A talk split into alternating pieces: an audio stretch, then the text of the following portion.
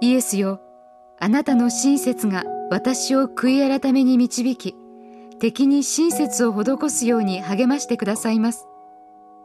あなたの皆を褒めたたえます。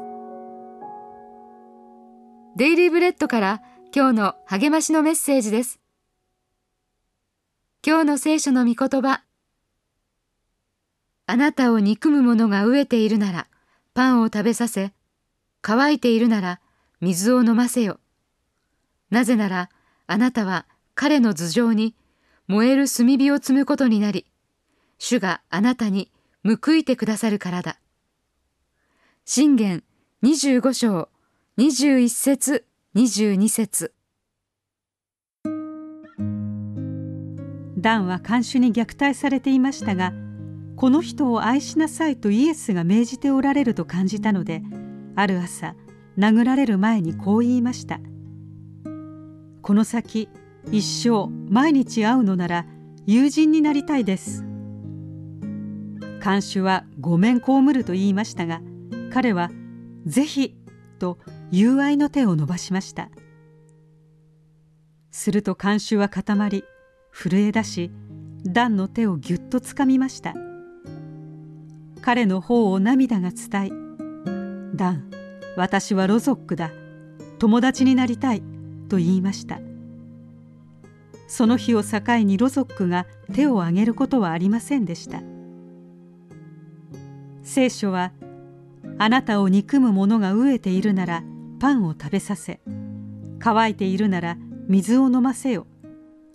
なぜならあなたは彼の頭上に燃える炭火を積むことになり主があなたに報いてくださるからだと語ります。この比喩は罪人が燃える石炭の入った器を頭に乗せて運ぶというエジプトの悔い改めの儀式に由来しているという説があります。敵に親切にされると赤面して悔い改めるという可能性を示唆しているのかもしれません。あなたの敵または嫌いな人は誰ですか？ダンはキリストの親切は人の心を変えるほど強いと知りました。自分の心も相手の心もです。私たちもそれを知ることができます。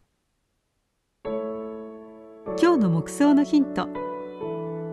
今のあなたにとって敵の頭に燃える炭火を積むための親切な行為とは何でしょう。その人のために何を祈りますか？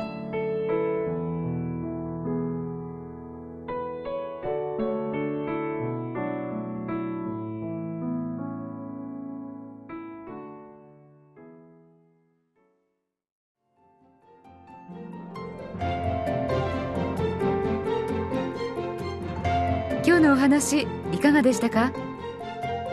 心に留まったことを Facebook などでシェアしませんか？御言葉を分かち合い元気の輪を広げましょう。太平洋放送協会の協力でデイリーブレッドがお送りしました。